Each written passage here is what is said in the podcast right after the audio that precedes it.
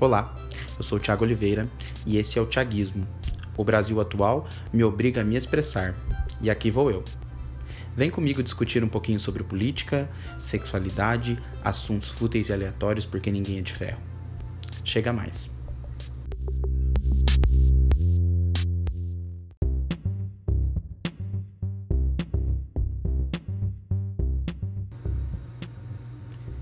Se a gente ainda não se conhece, deixa eu me apresentar. Meu nome é Tiago, tenho 33 anos, professor de língua portuguesa e literatura no Instituto Federal de Mato Grosso, no campus de Lucas do Rio Verde, amante das artes, curioso por natureza. E se você quiser fazer amizade pessoalmente, pode me seguir lá no Instagram, tiaguismo.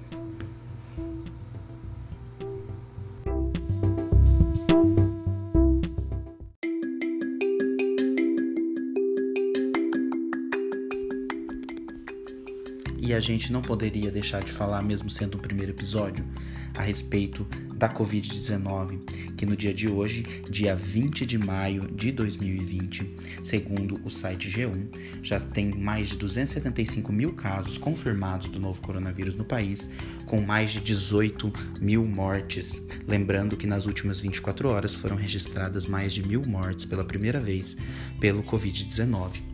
Mato Grosso enfrenta também uma situação de aumento dos casos, inclusive passando aí dos mil casos de Covid-19 no estado. Uma notícia hoje do site Livre chama muita atenção. A notícia publicada pela repórter Caroline Rodrigues, na qual Mato Grosso comprou 10,9 mil sacos para enterros de vítimas da Covid-19, material que será distribuído para oito hospitais geridos pelo governo e também pelo Serviço de Verificação de Óbitos.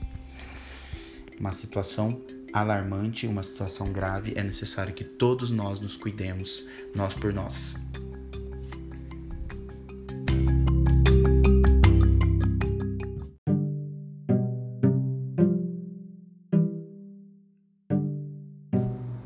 E a cada podcast, vou trazer para vocês uma dica de um livro, de um filme, seriado, algum objeto cultural do qual eu tenha gostado e acredito que vocês possam também gostar.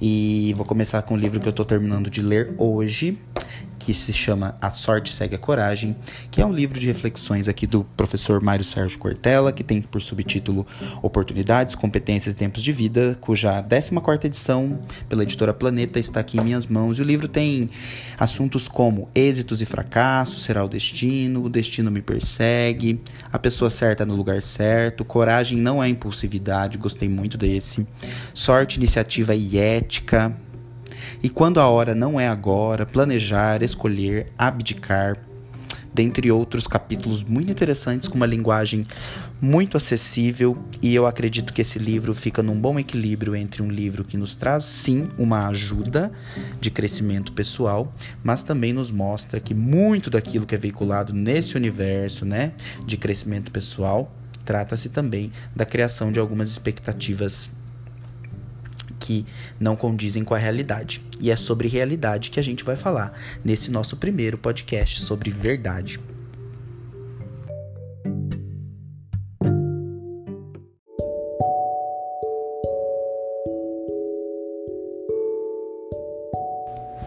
E a gente começa falando da realidade dos 4,8 milhões de estudantes brasileiros, que, segundo matéria veiculada ontem, 19 do 5, no jornal Estado de Minas, não têm acesso à internet em suas residências. E o nosso tema é o adiamento do Enem e como essa pauta escancara a negação da verdade por parte do governo Bolsonaro, ou seja, a política do negacionismo. A gente já vai falar sobre esse termo negacionismo mas é necessário a gente fazer um pequeno resgate na memória acerca do Enem. O Enem ele surgiu nos anos 90 como uma prova destinada a medir o desempenho dos estudantes brasileiros de ensino médio e fazer com que esses dados, né, elencados nessa prova possam servir como diretrizes aí para o estabelecimento de políticas públicas educacionais. Dito isso, nos anos 2000, o, no governo do Lula, o Enem passa a ser também uma prova classificatória para a ocupação das vagas do ensino superior. A adesão das universidades públicas federais e estaduais é quase que por completa. A maioria delas tem o Enem como única via ou uma das vias de ingresso para um curso de graduação. O Enem, então, é uma prova que visa a democratização do acesso ao ensino superior, na medida em que todos os alunos no Brasil fazem a mesma prova e na medida de que uma pessoa, mesmo num ponto distante no Brasil, possa disputar vagas em, va em mais de uma universidade espalhadas pelo Brasil. Quem viveu os anos 90 vai se lembrar da realidade em que o jovem, se quisesse tentar em mais de uma universidade, ele tinha que viajar até os locais de prova e só a capacidade de se deslocar ou não para fazer as provas já era um critério aí de seleção social, socioeconômica para a ocupação das vagas no ensino superior. Essa realidade felizmente mudou mas no ano de 2020, com a pandemia da Covid-19, o Ministério da Educação não dá sinais de que esteja atento à realidade dos estudantes brasileiros quando decide manter o agendamento da prova para o tradicional mês de novembro. E por que será que isso está acontecendo? O certo é certo que uma atitude como essa, escancarada numa propaganda que parece debochar da realidade do estudante pobre brasileiro, não ficaria aí é, incólume aos olhos dos movimentos sociais ligados à educação e da opinião pública em geral. Até mesmo alguns artistas pela internet se somaram a essa campanha, inclusive a apresentadora Maísa, a atriz Bruna Marquezine, dentre outros. Dentre outros e dentre outras. É, e aí a gente começa a pensar por que, que a gente está falando sobre negar a verdade, ligando aqui a respeito do Enem? Porque esse governo, desde a sua campanha, através das fake news e através da negação de um candidato a debater, a mostrar-se em verdade, ao vivo, a, aos seus possíveis eleitores, é, nos mostra que nós temos um governo que não apenas não se atenta às verdades, como tem repulsa pela verdade e busca construir aí a sua estratégia política toda em cima do negacionismo. É... A propaganda do MEC ela é um tanto quanto problemática porque ela tem uma linguagem bastante meritocrática, é, aliás, destacando que essa prova é uma prova, é, também uma competição, e o adiamento do Enem, na própria fala do ministro Adam Weintraub, é, estaria frustrando os sonhos de muitos adolescentes. E aí a gente precisa pensar quais serão é, de verdade os sonhos de grande parte do povo brasileiro, porque os atores presentes naquela propaganda não refletem aí a realidade de grande parte dos jovens brasileiros, ainda mais num período de vulnerabilidade social que é a pandemia do Covid-19. É, o Enem, para a gente ter uma ideia, é a segunda maior prova, de, é o segundo maior exame pré-vestibular ou exame vestibular do mundo, ficando atrás apenas do exame chinês. Mas a realidade e as verdades que não são encaradas pelo Ministério da Educação, que não propõe um plano é, robusto e consistente de enfrentamento aos efeitos da pandemia e do isolamento no quadro da educação básica, da educação de ensino médio, de ensino superior, a grande realidade é que sete das dez melhores escolas na média de cada estado são particulares, segundo o jornal da USP. Uh, como já dissemos, 4,8% dos estudantes brasileiros não têm internet em casa. Isso estudantes em idade escolar, de 9 a 17 anos. É, a escola é melhor para se estudar para uma grande parte dos estudantes brasileiros. Eu falo também por mim, eu cresci numa família com mais três irmãos e nem sempre o ambiente doméstico era o mais propício para o estudo. Então, para algumas famílias em real vulnerabilidade social, é, nós temos casas com pouca pouco conforto, casas sem internet, na qual muitas pessoas dividem os mesmos cômodos, onde se torna impossível um processo proveitoso de aprendizado e de preparação para uma prova tão importante. Se para muitos estudantes vai ser frustrante não fazer o Enem, para uma imensa maioria de estudantes já é frustrante a realidade de pensar que essa prova possa ser a única chance que esse estudante tem de alguma mobilidade social na vida. Haja vista que grande parte dos nossos estudantes vivem em áreas periféricas, com grande falta de implementos, grande falta de equipamentos públicos que promovam saúde, educação, segurança pública. É claro que esses problemas são crônicos e muito mais antigos do que essa, essa situação do Enem, mas o Enem tem mostrado como a política implementada pelo governo Bolsonaro na educação privilegia muito mais a competição sobre a cooperação e mais coloca em competição aqueles que não poderiam ser colocados em situação de igualdade porque absolutamente não vivem em situação de igualdade. Outra realidade, outras verdades, outras verdades que são aí é, rejeitadas pelo atual governo, pela figura até um pouco patética do Adam, Adam Weintraub. Quem já viu os vídeos dele sabe que ele fala como se, se conversasse com crianças.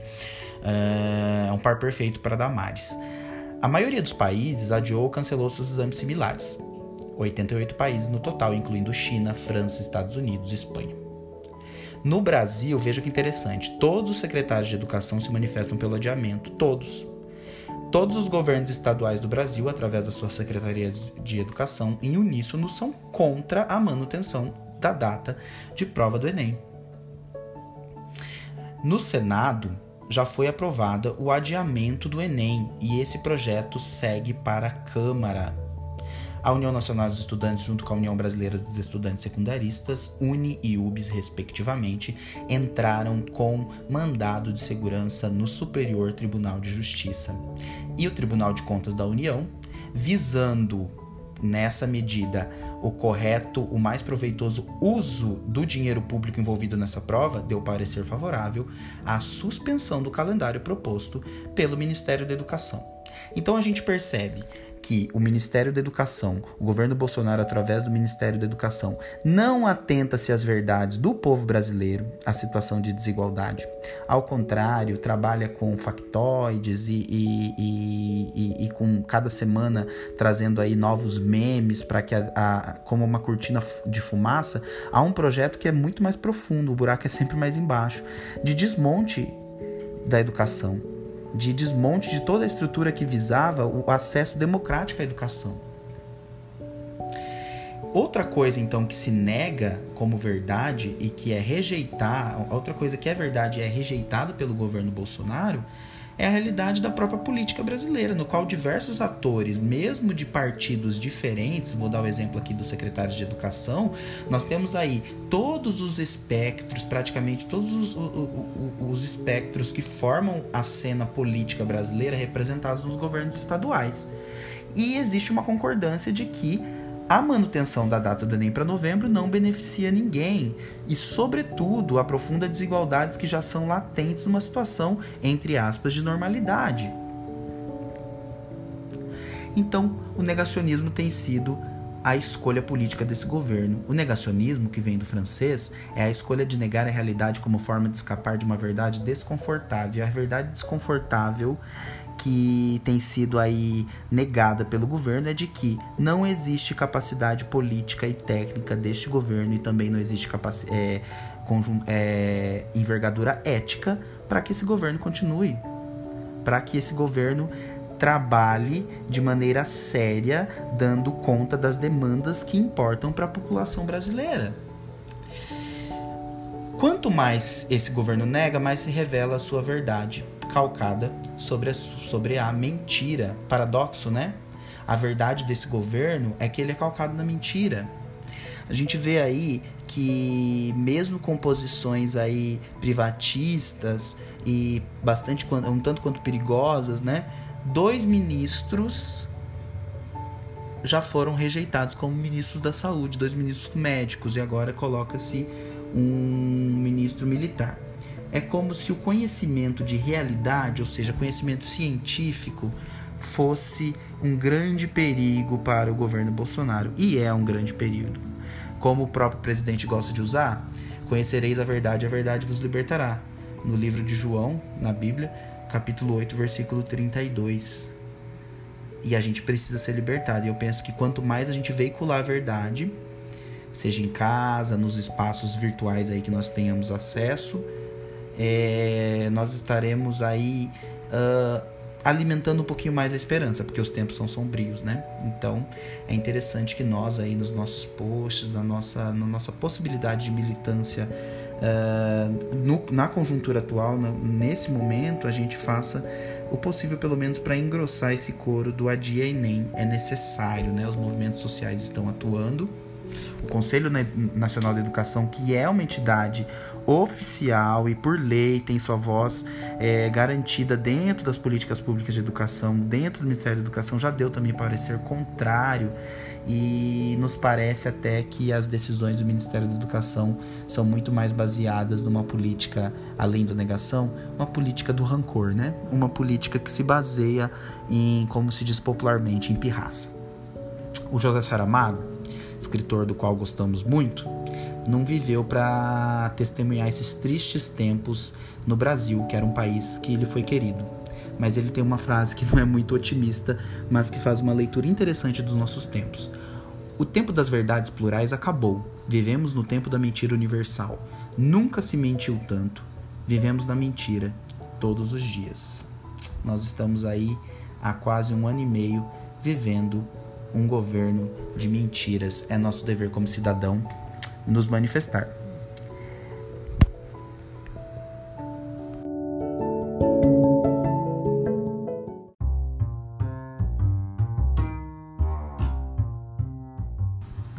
E é isso aí, pessoal. Queria agradecer você que ouviu até aqui. E meu Instagram, Thiaguismo, tá aberto para interações. Vamos sugerir outras pautas e contribuir aqui com esse espaço que nada mais destina a ser um espaço humanizador de todas as formas que a gente encontra de humanizar um pouquinho a nossa realidade. Eu agradeço a sua atenção, um beijo e até o nosso próximo episódio.